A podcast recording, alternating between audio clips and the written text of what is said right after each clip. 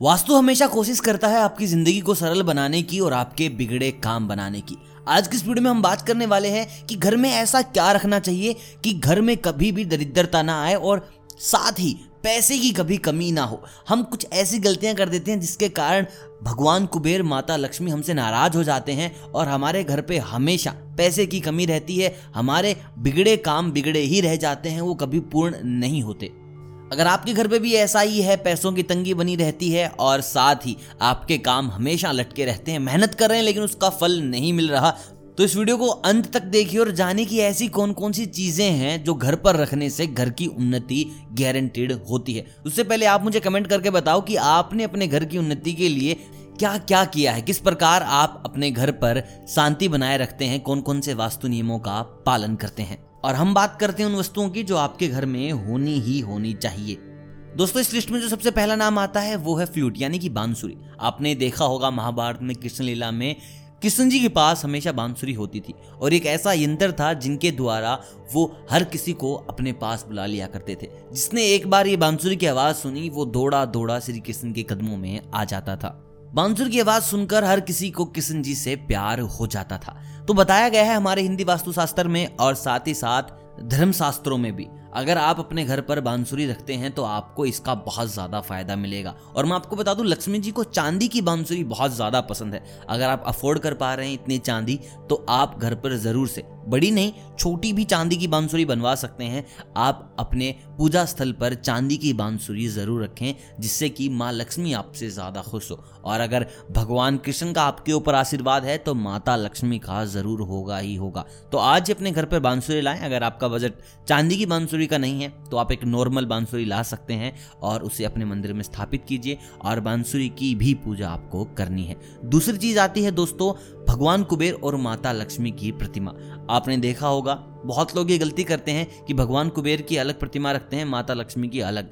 ऐसा करना बिल्कुल गलत है। आप हमेशा इन दोनों की प्रतिमा साथ लगाकर करें, अगर आपको ज़्यादा बेनिफिट चाहिए है तो। और बहुत से लोग क्या गलती करते हैं, इसको पूर्व दिशा में ना लगाकर पूजा स्थल में जिस तरीके से मूर्तियाँ रखी हैं, उसी तरीके से रख देते हैं। ये बिल्कुल गलत है। अगर आप चाहते हैं कि आपको ज़्यादा फ़ायदा मिले, माता लक्ष्मी, भगवान कुबेर का आपके ऊपर पूरा पूरा आशीर्वाद हो, आपके घर में किसी चीज़ की कमी ना हो तो आप हमेशा पूर्व दिशा में ही भगवान कुबेर की प्रतिमा लगाएँ माता लक्ष्मी के साथ। दोस्तों, कमेंट करके बताएँ कि आपके घर में जो मूर्ति है भगवान कुबेर या माता लक्ष्मी की, वो किस दिशा में है? अगली बात करते हैं हम गणेश जी की।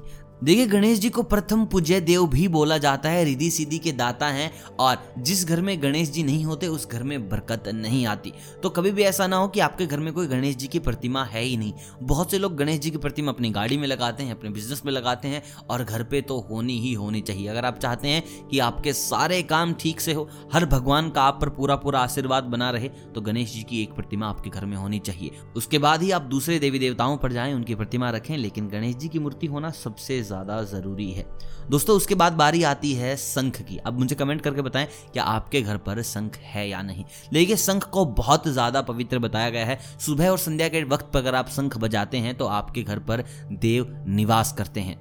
संख की ध्वनि और वाइब्रेशन ऐसा है कि सारी की सारी नकारात्मक ऊर्जाएँ चली जाती हैं और अगर आप अपने पूजा स्थल पर लाल कपड़े के अंदर शंख को रखते हैं और उसकी पूजा करते हैं नियमित, उसको तरीके से आप इस्तेमाल करते हैं तो आपके घर पर गारंटेड इनकम होगी, आपके सारे बिगड़े काम बनेंगे।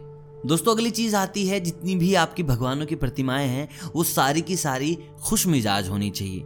आपको फ़ोटो प्रतिमा खरीदते वक्त थोड़ा सा ध्यान देना होगा कि ये इस फ़ोटो में प्रतिमा में खुश हैं या नहीं। अगर खुश हैं तो ही आप वो प्रतिमा लीजिए, फ़ोटो लीजिए, अन्यथा ना लीजिए। दोस्तों, एक और चीज़ आपको ध्यान रखनी है, अगर आपके घर में मछलियाँ हैं, एक्वेरियम है तो भी आपके लिए, घर के लिए बहुत ज़्यादा शुभ है। याद रखिए, अपने एक्वेरियम में हमेशा नो के आंकड़े में ही आप मछली रखें, नो से ना ज़्यादा, ना कम। और अगर एक इंसान जो खाना खिलाना शुरुआत में करता है, वही इंसान ही मछलियों को खाना खिलाए। एक्वेरियम घर में बहुत ज़्यादा शुभ है, आप अपने बिज़नेस पर भी रख सकते हैं। पानी का होना, मछली का होना बहुत ज़्यादा ज़्यादा शुभ है। तो ये सब रखकर आप अपने घर को बहुत ज़्यादा शुभ बना सकते हैं, सकारात्मक ऊर्जा से भरपूर बना सकते हैं। तो दोस्तों, ये थी आज की वीडियो। आई होप आपको पसंद आई होगी और आप इनमें से कुछ ना कुछ करने वाले हैं अपने घर के अंदर, जिससे कि आपको ज़्यादा से ज़्यादा बरकत मिले।